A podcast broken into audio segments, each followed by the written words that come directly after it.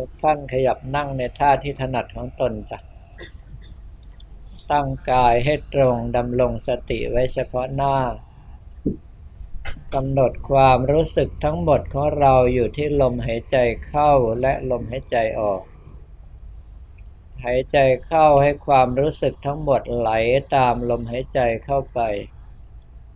หายใจออกให้ความรู้สึกทั้งหมดไหลตามลมหายใจออกมา จะใช้คำภาวนาอย่างไรก็ได้ที่เราชอบใจ วันนี้เป็นวันเสาร์ที่ 8 มกราคม พุทธศักราช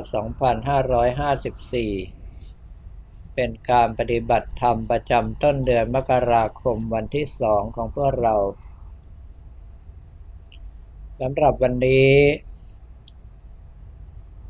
ตามที่คุณหมอนพรกลั่นสุภาได้แจ้งให้พวกเราทราบว่า จะมีการสร้างพระรูปสมเด็จองค์ปฐม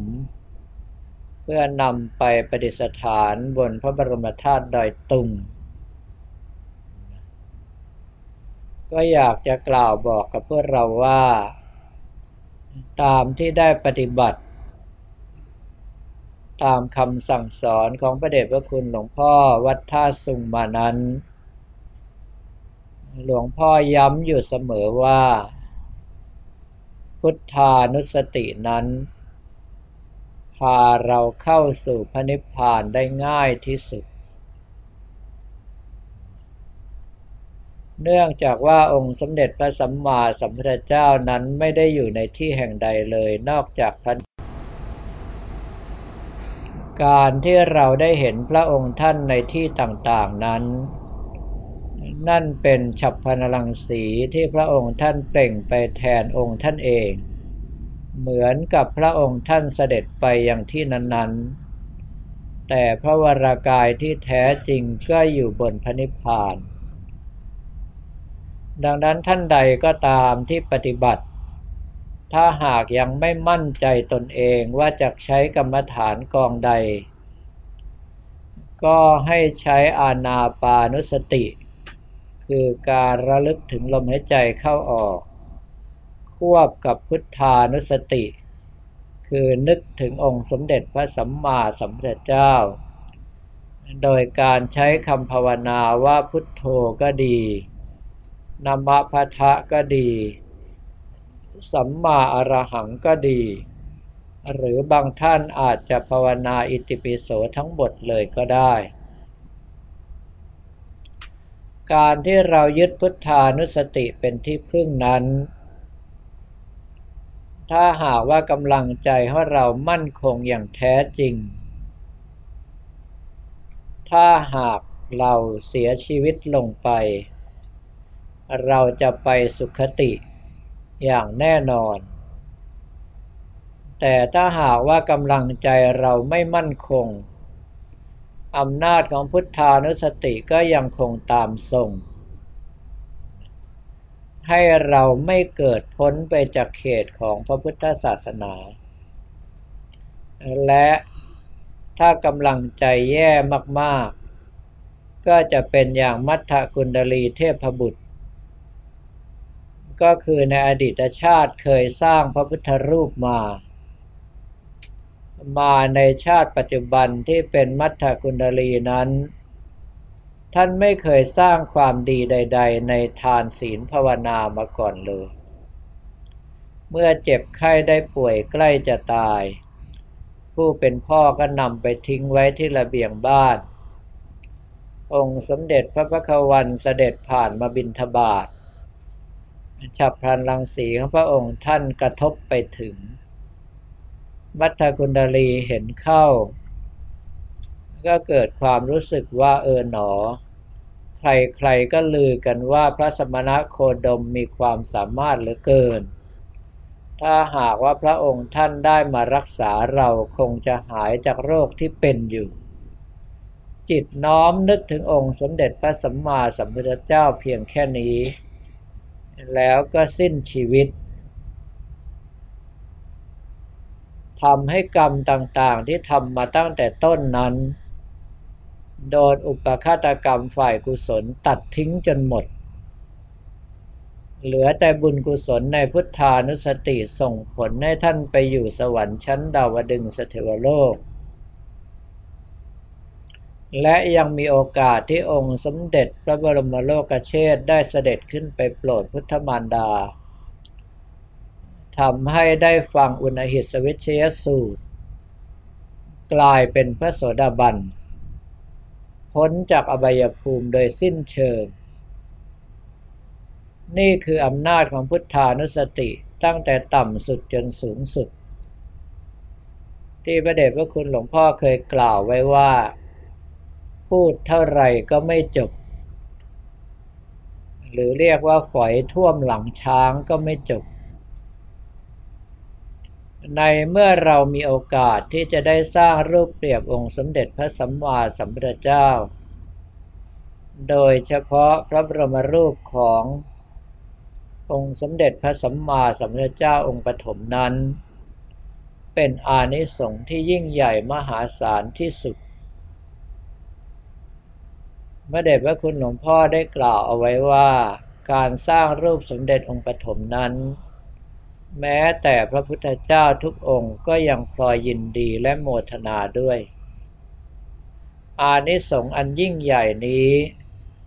ถ้าเราไม่ได้ทำอนันตริยกรรมทั้งห้าคือเว้นเสียจากการฆ่าพ่อ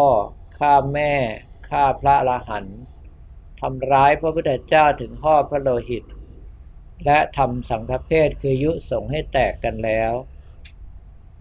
อย่างไรเสียพญายมราชก็จะพยายามประคับประคองกำลังใจของเรา ให้เกาะอยู่ในด้านดีก่อนตาย เพื่อจะได้ไปเสวยบุญกุศลอันยิ่งใหญ่นี้ก่อน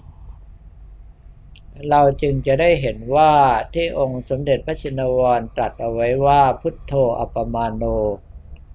คุณของพระพุทธเจ้าหาประมาณไม่ได้นั้นเป็นอย่างไร ถ้าหากว่าเราได้สร้างพระรูปขององค์สมเด็จพระสัมมาสัมพุทธเจ้าองค์ปฐมแล้ว จิตใจของเรายึดเกาะอยู่ตลอดเวลา เมื่อถึงวาระสุดท้ายของชีวิต จิตเราไม่นิยมยินดีในร่างกาย ไม่ปรารถนาการเกิดมามีความทุกข์เช่นนี้อีก ตั้งใจว่าถ้าเราตายลงไปขอไปอยู่กับองค์สมเด็จพระสัมมาสัมพุทธเจ้าที่พระนิพพาน ถ้าใจของท่านสามารถตัดได้เด็ดขาดอย่างนี้ท่านจะหลุดพ้นไปนิพพานเลยทีเดียว ในขณะเดียวกัน บุญกุศลที่ท่านทำนั้น ก่อนที่ท่านจะสร้าง พระบรมรูปสมเด็จองค์ปฐมมีความยินดี มีความปิติเต็มอกเต็มใจที่จะทำในระหว่างที่มีโอกาสร่วมสร้าง ก็มีความยินดีมีความปิติเป็นอย่างยิ่ง เมื่อสร้างไปแล้ว ก็มีความยินดีมีความปิติเป็นปกติ และ เมื่อระลึกถึงบุญกุศลที่ได้สร้างพระบรมรูปขององค์สมเด็จองค์ปฐมนี้เมื่อไหร่ ก็เกิดความยินดีความปิติขึ้นเมื่อนั้น ก็แปลว่า ท่านได้สร้างกุศลในพุทธานุสติอันยิ่งใหญ่อย่างยากที่จะหาสิ่งใดเปรียบปรานได้ สิ่งทั้งหลายเหล่านี้ถือว่า เป็นส่วนหนึ่งของกองบุญการกุศล ซึ่งเราทุกคน มีโอกาสน้อยนักที่จะได้สร้าง ก่อนที่พระเดชพระคุณหลวงพ่อวัดท่าสุงของเรา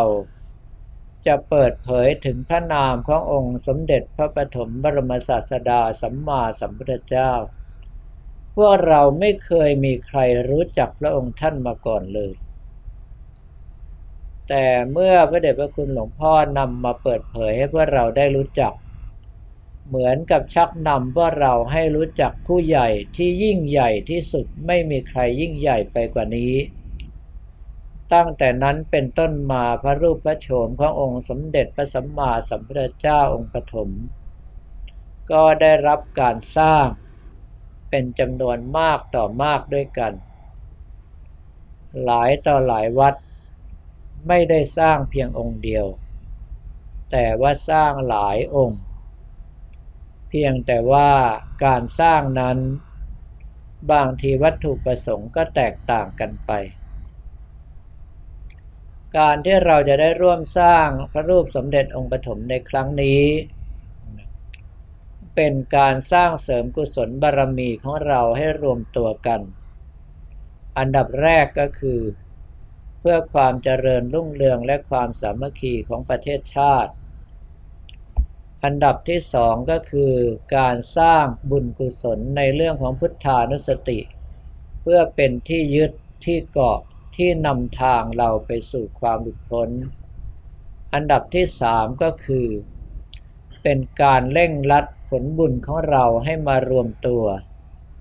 เพื่อหวังความหลุดพ้นอย่างจริงจังในชาติปัจจุบันนี้ไปรอโอกาสในการข้างหน้า ดังนั้นเราทั้งหลายจะได้เห็นว่า พุทธานุสตินั้น เป็นสิ่งที่ทำให้เราสามารถเข้าถึงพระนิพพานได้ง่ายอย่างที่พระเดชพระคุณหลวงพ่อว่าเอาไว้จริง ๆ ดังนั้นในการปฏิบัติของเรา เราจึงควรที่จะยึดอาณาปานสติคือลมหายใจเข้าออก เพื่อสร้างกำลังสมาธิให้ทรงตัว มีกำลังในการช่วยตัดกิเลส และขณะเดียวกันก็ให้ยึดพุทธานุสติเป็นหลัก โดยเฉพาะการยึดพุทธานุสติ ในการที่ได้สร้างสมเด็จองค์ปฐมบรมศาสดาสัมมาสัมพุทธเจ้า เป็นเครื่องปลื้มใจเป็นเครื่องยินดีของพวกเรา บรรดาลูกๆของพระเดชพระคุณหลวงพ่อวัดท่าสุงที่ได้มีโอกาสหล่อสมเด็จองค์ปฐมองค์แรก ซึ่งปัจจุบันก็คือองค์ที่ประดิษฐานอยู่ที่วิหารสมเด็จองค์ปฐมวัดท่าสุงนั้น ทุกคนรู้ดีว่าตนเองมีความปราบปลื้มขนาดไหน นึกถึงเมื่อไหร่บุญกุศลนั้นก็รู้สึกว่าอิ่มเอมเต็มใจของตนเองอยู่ นึกถึงเมื่อไหร่ก็มีความมั่นใจว่า ชีวิตนี้เราตายลงไปเมื่อไหร่ เราไม่พลาดลงสู่อบายภูมิแน่ เพราะว่าเราไม่ได้ประกอบอนันตริยกรรมห้าตายลงไปโอกาสที่เราจะไปนิพพาน มีเกินกว่าครึ่งหนึ่ง ถ้าเรายิ่งสามารถตัดกิเลสเป็นพระริยเจ้าตั้งแต่พระโสดาบันขึ้นไปได้ โอกาสที่เราจะเวียนว่ายตายเกิดก็เหลือน้อยเต็มที ส่วนใหญ่ก็จะรวบรัดตัดตรงเข้าสู่พระนิพพานไปเลย ดังนั้นวันนี้พวกเรา ก็ขอให้ยึดลมหายใจเข้าออกเป็นหลัก ถ้าหากว่ายังมีลมหายใจอยู่ให้กำหนดรู้ลมหายใจไป ถ้ายังมีคำภาวนาในพุทธานุสติใด ๆ ที่เรายึดอยู่ก็ให้กำหนดรู้คำภาวนาควบคู่กันไป ถ้าหากว่าลมหายใจหายไปหรือคำภาวนาหายไป ก็ให้กำหนดใจรู้อยู่อย่างเดียว อย่าอยากให้ลมหายใจกลับมา ขณะเดียวกันก็อย่ากลัวว่าลมหายใจหายไป ให้กำหนดความรู้สึกไปตามนี้จนกว่าได้รับสัญญาณบอกว่าหมดเวลา